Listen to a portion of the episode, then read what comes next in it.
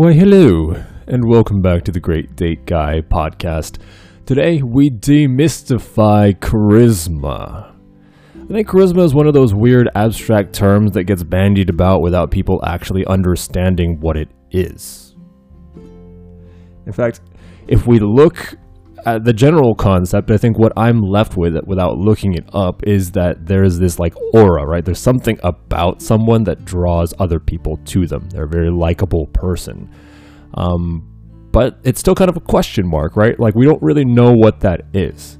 In fact, if we go into the French, the je ne sais quoi, uh, I use this a lot because it's such a great phrase. But it's like I know not what, right? There's there's something about this person that I can't quite put my finger on, but it really makes them stand out. I feel like charisma neatly falls into that category. But what the hell is it?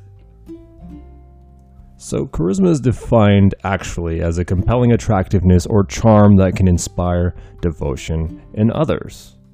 And one of the first things that comes up if you look for charisma is a picture of Barack Obama. So, let's let's go ahead and break this down. Now, this is my personal theory of charisma. It has no bearing in reality. This is just my theory. And as far as I can tell, it checks out, right? In executing in this, you get the results that someone with charisma would have. That being said, it's not the truth, or is it the whole truth? Uh, it, yeah, take it for what it is, right? These are my experiences. They might not work for you, they might not fit for you. I suspect they might, though. okay, so that being said, I think charisma can be divided into two categories. One is that this person seems very certain of themselves, right? They inspire you to follow their lead. And that requires a certain level of confidence, right? This person might be unwavering. They might just confidently go into the next scenario without really knowing what to expect. Whatever it is, you just kind of want to follow them like lemmings off of a cliff maybe there's a more inspiring way to put that, but you know, there you go. the other piece is that level of charm, right? There's something about them that makes it like really hard not to spend time with them. And in order to break that down, I think we can get into the basics here. And it started in that we're going to cover off on charm, which, you know, we talked about confidence before, but charm is new, right?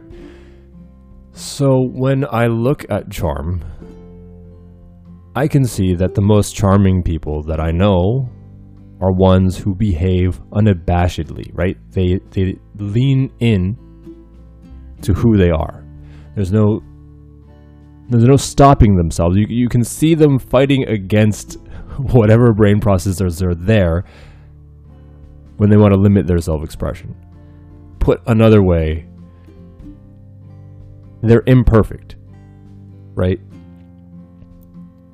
We can see that they struggle against the usual human struggles, and despite that, they continue to show up and perform.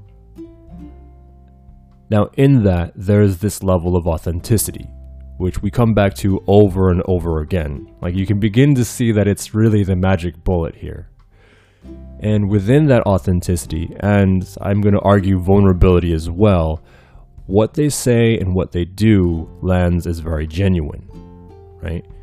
So that is to say that you should not confuse anything about charisma with the need to put on a persona or to act a different way, right? Even that component of confidence, as we're breaking it down, again, seeing that they're struggling through things, right? Even though they're having a hard time, they're still fighting on the front lines of whatever it is they care about the most.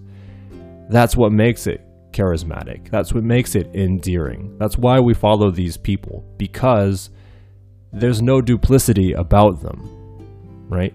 Who they are is who they say they are. And that's going to be really important as we continue to dive into this. And if you've listened to our previous podcasts, I don't know why I said our, um, my previous podcast, you've also been presented with the idea that confidence and vulnerability are very much the same thing. Now, we can go a little bit deeper into the theory here, but essentially, we can look at it like this Who among us can afford to be vulnerable? Is it the people that are already kind of like unstable and weak? Can they afford to be vulnerable? No, generally not. The people that can are the ones who are the strongest, the most confident, right? The people who can handle it. So, in doing that, it's very easy to see how you can get access to the appearance of confidence, right? Other people will perceive you as confident, even if you yourself don't experience yourself that way. And you can do that through vulnerability. The other piece of this is as you begin to get more authentic with yourself, you also know that like how you would behave, what you want. You begin tracking your emotions, your body sensations, and you see, hey, this is something that I would want to go after. This is important to me, right? This is the food that I want to eat. And as you get more and more in tune with that, there's less going back and forth in your own head about what it is that you're after. You just know, right? Because you're so dialed in. And that also presents as confidence to other people. And the more sure of yourself you are, the more likely other people will be to follow you. Now, I think that this comes as a result of most people being on autopilot and not being in tune with what they want, right? They'll go with what makes other people happy. They don't stop to think, hey, is this something that I'm actually on board with? Most of us want to be kind of easygoing. We don't want to rock the boat because that might lead to conflict. So, we follow other people who appear to be really, really enrolled in what they're up to hey, if this person really loves this restaurant, if they're super excited about it, I can trust that there's something exciting about this restaurant. And that's where the leadership component comes into play. The trouble that most people bump into is that they have a hard time separating what they authentically want from their fears about the situation.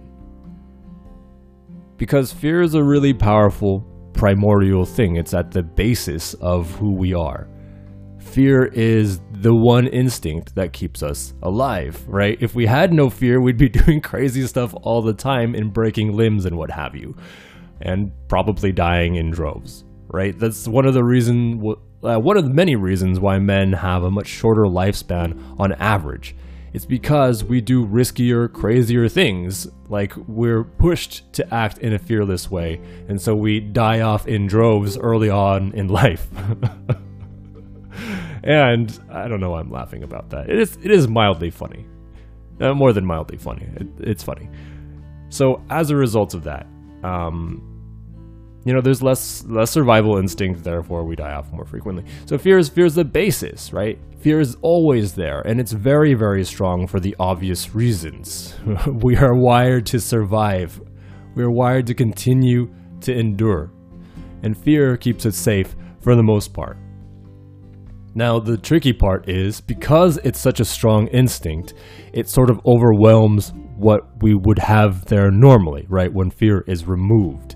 Um, and that kind of clouds the picture a lot, right? That's where most of the back and forth comes from. Well, logically, I want to do this thing. Emotionally, I'm also kind of on board to do this thing, but here's this huge iceberg of fear that's in the way, right? And the only thing that fear will tell us to do is say no. No, I don't want to do this, right? Reliably and consistently. Your fear will never tell you to go and do something. It will tell you that no, you shouldn't do anything. You should be at home in fetal position in a dark room, right? Wear a blanket and rock back and forth. That's your fear. And unfortunately, it's hard to sort through this, right? Because it's been with us for so long. It is the air that we breathe making decisions from fear or, you know, avoiding decisions from fear is as natural as breathing for most of us.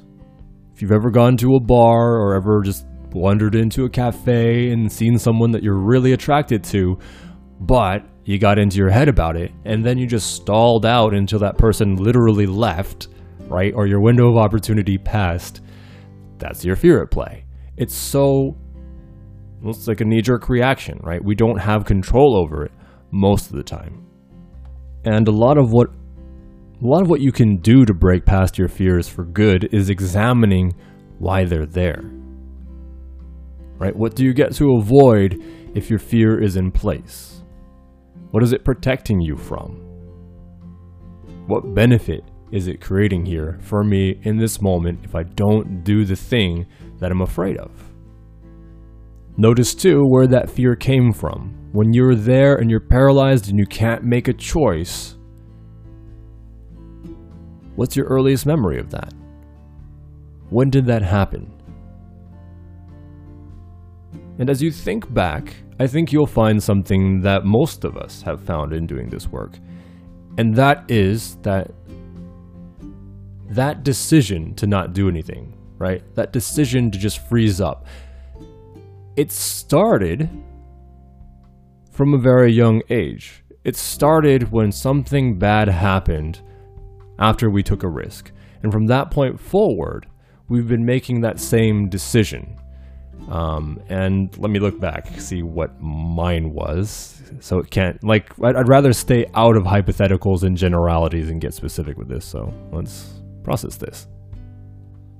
Okay, so back in middle school, uh, there was a girl that sat in front of me, and she was friendly to me, which I took to mean that she was really into me. And one day she offered to bring in like a $40 pencil for me, just out of the blue, and I was like, hmm, this girl's into me. So I joked, yeah, like, I, th- I think you like me. Or at least I tried to pass it off like a joke, because I wanted to play, play it cool.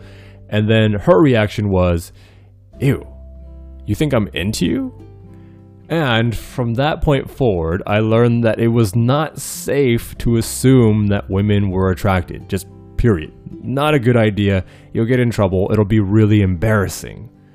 So from that point forward, flirtation, any kind of flirtatious touch, any kind of engagement, or showing that I was interested in women was a bad move.